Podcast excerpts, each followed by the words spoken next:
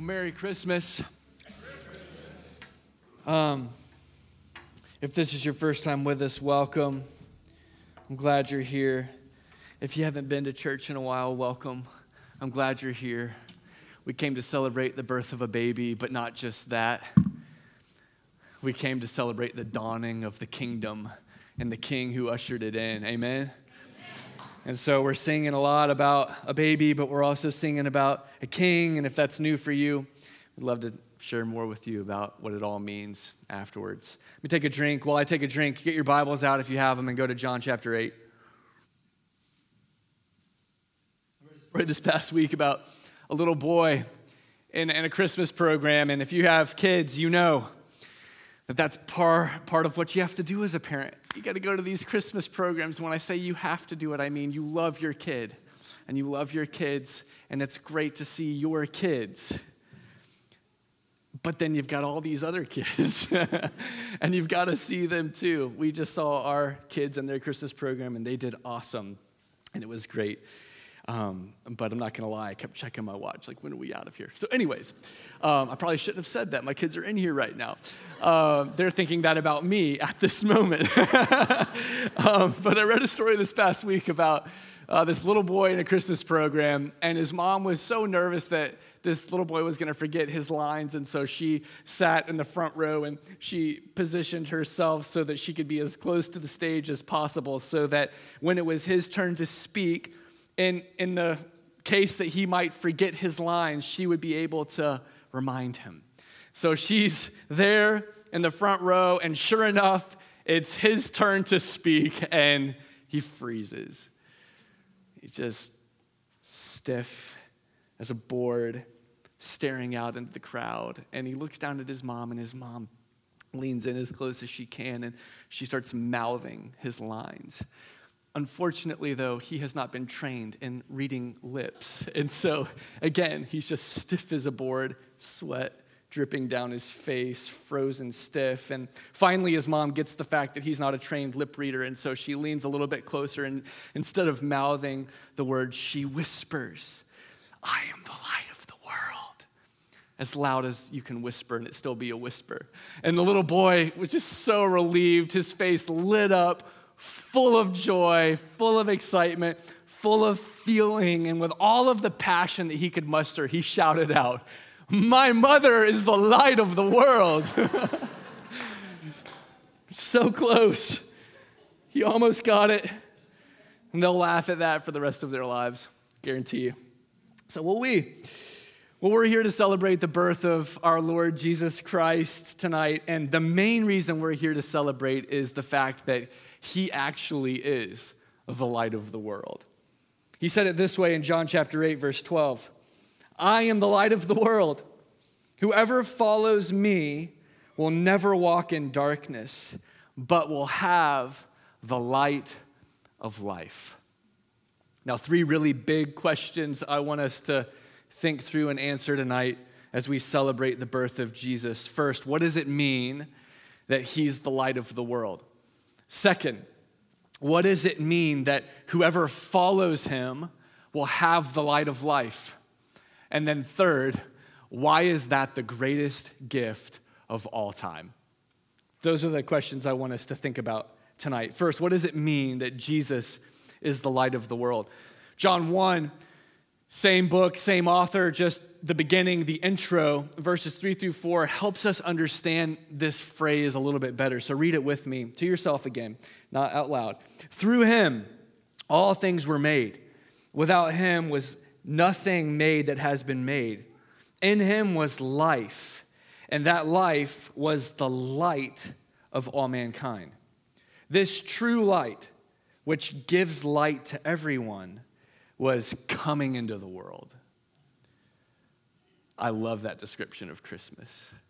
The true light, which gives light to everyone, was coming into the world. Now, this word for life in the original Greek language that the Bible was written in is the word Zoe, Z-O-E, and it literally means life to the fullest, or the abundant life, or the good life, as we Americans like to describe it. Not just here and now, and this world, but literally for all eternity. That's what Zoe means. And so what Jesus is saying here is that since he's the light of the world, he is the one who created life to the fullest. He's the one who sustains life to the fullest. He's the one who holds all of the secrets to the good life that we are reading all these books about trying to figure out. And so he and he alone is the one who has the ability to give that life to the people who are looking for it. That's what it means that he is the light of the world. Anyone who follows me will never walk in darkness, the darkness of confusion, the darkness of despair, the darkness of hopelessness.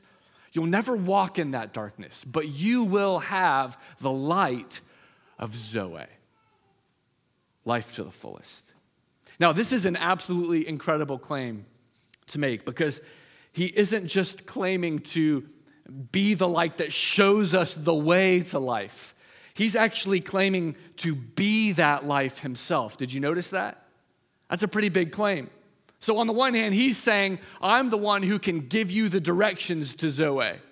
I'm the one that can point you in the right direction to life and life to the fullest. But also, I'm the final destination. Once you get there, you're just going to find me. He's essentially saying, I don't just know the way to life, but I am the life. That's what it means that he is the light of the world. And this is massive for us, isn't this? I know you feel the weight of this because not only do we want the light of life, but our world is saturated with darkness. I mean, it's just drenched, permeated to its core with darkness.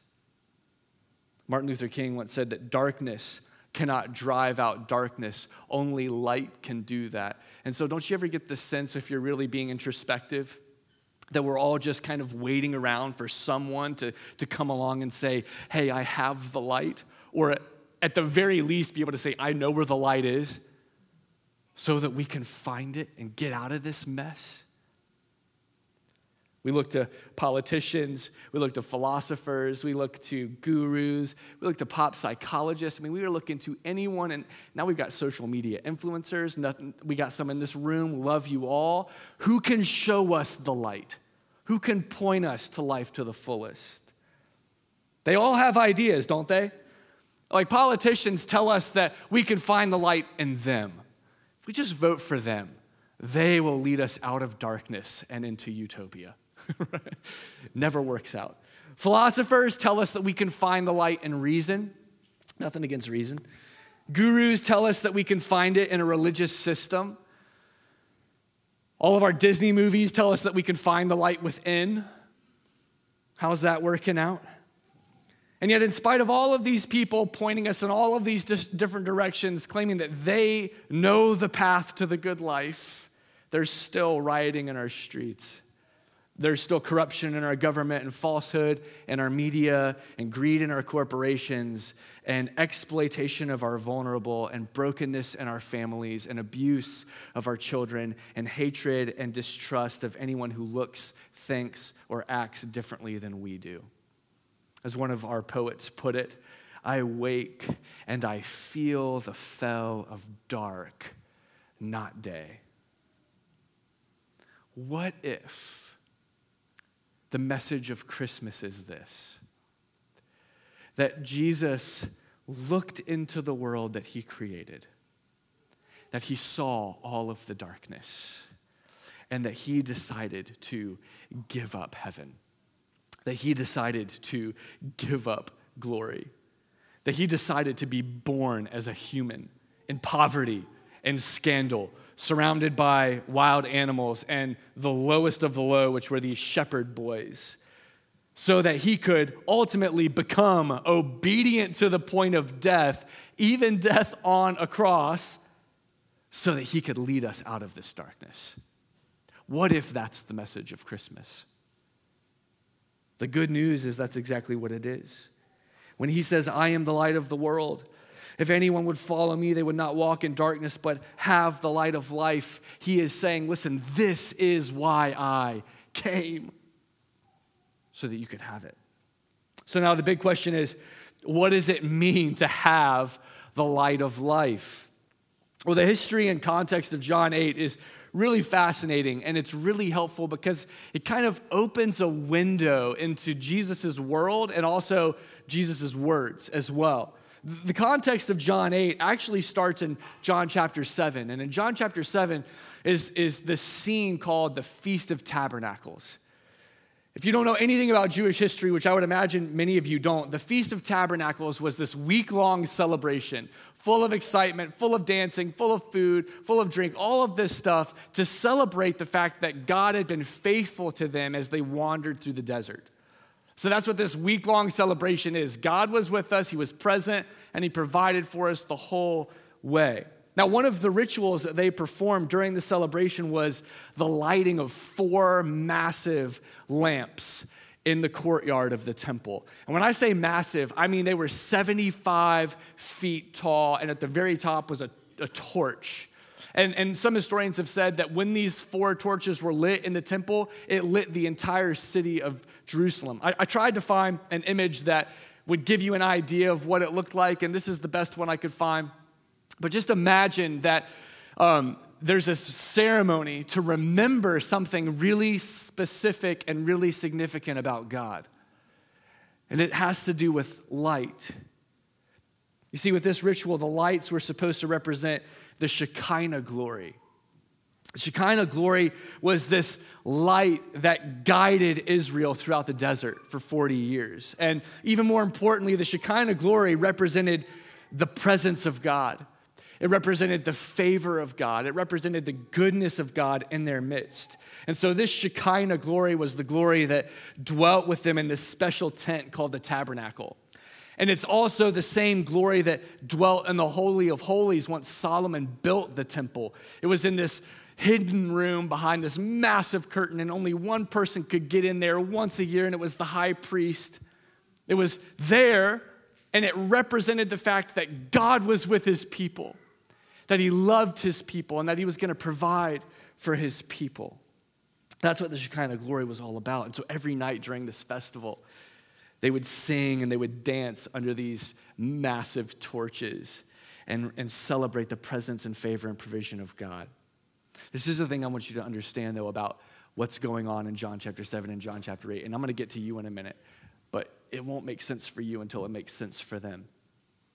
The problem with those torches is that they weren't actually the Shekinah glory. You see, God's glory had left the city of Israel long before this celebration. It had left during the Babylonian invasion because of the rebellion of the Israelites, and it never came back. Even when the Israelites returned from exile, and they built this second temple. The first one had been destroyed. They built this second temple. Guess what never came back? The Shekinah glory. God never came back to the people. In fact, all they got was silence. For hundreds of years, they had not experienced the presence of God. They had not experienced the favor of God. They had not experienced the provision of God. And so as joyful as this feast was for them, as bright as those lamps were, it was a week-long reminder of the fact that God was no longer with them. It was a reminder of what they had lost, and it was a reminder of what they were looking forward to. This is what I want you to see. John 8:12 picks up the day after the final lighting of those lamps. And do you know where Jesus was when he said, "I'm the light of the world"? He was in the courtyard. And so I would imagine that Jesus is in this special courtyard, and maybe the embers were still hot at the top of these 75-foot torches, and maybe you could still smell the smoke in the air. But the light had gone out, and God was still far away from his people. And Jesus looked at those lamps, and he looked and saw what they represented. And that's when he made this statement, "I am the light of the world. I've come to bring Shekinah back to the people. I've come to bring the presence of God and the favor of God and the provision of God back to you." That's what he's saying. That's the history, that's the context. But this is what I really want you to see, because this is what it has to do with you, because you're not Israelites and you're not living in Jerusalem 2,000 years ago. As profound as this announcement would have been for the people of Israel, it's even more significant for you today. Like infinitely more significant for you today. Because the presence of God that Jesus was claiming to bring wasn't just God with us. It was, in fact, God in us. Nobody had ever heard anything like that before. Nobody has heard anything like that since. Look again at verse 12. Whoever follows me will have the light of life. If you've got your Bibles and you've got a pen, circle that word have, because it literally means to hold in your hand or to own or to possess. So for those of us who follow Christ, God is not somewhere ahead of us in a pillar of fire. He's not in some holy tent that only a special prophet can get into, and he's not in some holy of holies that only some special priest can enter into. He is in you. His presence is your possession. Which means, when Jesus says, I am the light of the world, whoever follows me will have the light of life, he's saying that our bodies are now the temples of God. And we don't need a temple anymore. And as we just heard Daniel read, he is our priest. We don't need a priest anymore. We don't need to make sacrifices anymore. He has brought God not just to us, but into us. You can see why this is so massive. No matter how pervasive the shadows are, no matter how dark the night gets, no matter how bad it is in the world out there, he will be with us and even in us every step of the way. And so we can face this darkness with hope and with peace and with joy and with love burning in our hearts, because we are his. And he somehow is ours. That's what it means that you will have the light of life. That's the gift that Christ came to give. So now the final question, why is that the greatest gift of all time? First, it's the greatest gift of all time because that gift cost him everything. One author put it this way, men who love much will give much. And you can usually measure the truth of love by its self-denials and sacrifices. That love, which spares nothing, but spends itself to help and bless its object, is love indeed, and not the mere name of it. Guys, if that's true, and I believe it is, then there has never been a greater gift in the history of the world that has ever communicated a greater love in the history of the world, because there has never been a gift that cost as much as the gift that Christ gave you. Never in the history of the world. It didn't just cost him a lot. It cost him everything. John 5:13, greater love has no one than this, than to lay down one's life for one's friends. But get this, Jesus didn't just lay down his life for his friends. He laid down his life for his enemies. Romans 5, you see, at just the right time. That's what we're celebrating right now. At just the right time, 2021 years ago, just the right time. When we were still powerless, Christ died for the ungodly. Very rarely will anyone die for a righteous person, though for a good person, someone might possibly dare to die. But God demonstrates his own love for us in this. While we were still sinners, Christ died for us. Cost him everything. This is what I want you to see. In order to get the presence of God in us, first, he had to get the presence of sin out of us, because that's what actually separated us from God. The only way to get sin out of us was for him to die for that sin in our place. You and I can receive the gift of the light of life because Jesus was willing to lay down his life for us. It's the greatest gift of all time because it communicates the greatest love of all time, and it communicates that by sparing nothing and sacrificing everything. Do you see that? The second reason it's the greatest gift of all time is that it met our deepest need. The great sage Michael Scott once described giving gifts like this: presents are the best way to show someone you care. It's like this tangible thing that you can point to and say, hey man, I love you this many dollars worth. Amen. Now, we know that Scott really isn't a sage. If you've seen this show, you know he's a doofus. Doesn't actually know what he's talking about. More often than not, the gifts that mean the most to us, the gifts that communicate the most love to us, have very little to do with money, right?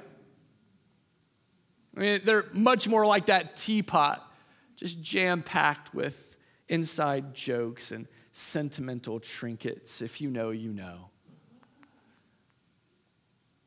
It's not just about how much you spend on a person. Get this. It's about how much you know a person. That's what makes a gift a good gift. Not just about how much you spend, but how much you know. What do you need? What do you care about? What do you love? What do you want more than anything else in the entire world? Who knows the deepest desires of your heart? Guys, Jesus didn't just give up everything to give us something that we didn't actually want. He gave up everything to give us what we want the most. What our hearts need and crave and long for more than anything else. And what we've seen for the last 4 weeks, and I don't have time to get into all of it again, but it's all there on the website somewhere. What we need and what we crave and what we long for more than anything else is to be brought back into the presence of God. Because it's in his presence that we get his pleasure. And it's with his pleasure that we get his peace. And it's with his peace that we get his purpose. And it's with his purpose that we get his joy. That's what every single one of us were made for. You could get all kinds of things this year, all kinds of gifts, but if you don't get the presence of God, your heart won't be satisfied. As Augustine put it, our hearts are restless until they find their rest in him. And so the good news of Christmas is that Jesus gave up everything so that you could have everything, so that your deepest needs could be met, your deepest longings of your soul could be realized, and your hearts could finally find their contentment and their rest in him. Finally, this gift of the presence of God is the greatest gift of all time because it will last forever. It's not like the box of chocolates that's really good for a couple of minutes and then it's gone. Some of y'all are going to get chocolates. I don't know who asked for that stuff. It lasts for seconds. Be smarter with your requests.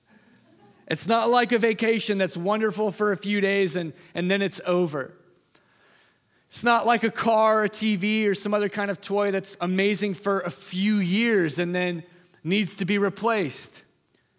Every single gift that you're going to get, that you're going to open up either tomorrow night or the day after, is going to fade away. It's going to break, it's going to die, it's going to need to be replaced because everything under the sun, everything on earth is transient. And so even the greatest joy that you're going to receive either tomorrow or the day after is like got a tinge of pain and sadness that comes along with it because you already know it's not going to last. And every single one of us feel that. The gift of the presence of God is the greatest gift of all time because it never runs out. It never fades away. It never loses its luster. It never gets old. In fact, the more we experience of it, the better it gets. day after day, from one degree of glory to another degree of glory. And you experience the presence of God in that way, and then another degree of glory, day after day, year after year, until finally one day we stand before him, and what we have experienced by faith, we will experience by sight. And the joy of that moment, the culmination of all of this, will be endless glory forevermore. It never runs out. Man, for all eternity, we're going to bask in his presence. We're going to delight in his presence. Revel in this gift. It's the greatest gift in the entire world. Jesus is the light of the world. Those who follow him will never walk in darkness, but they will possess the light of life. That's what Christmas is all about. Amen. Let's pray. Would you stand with me?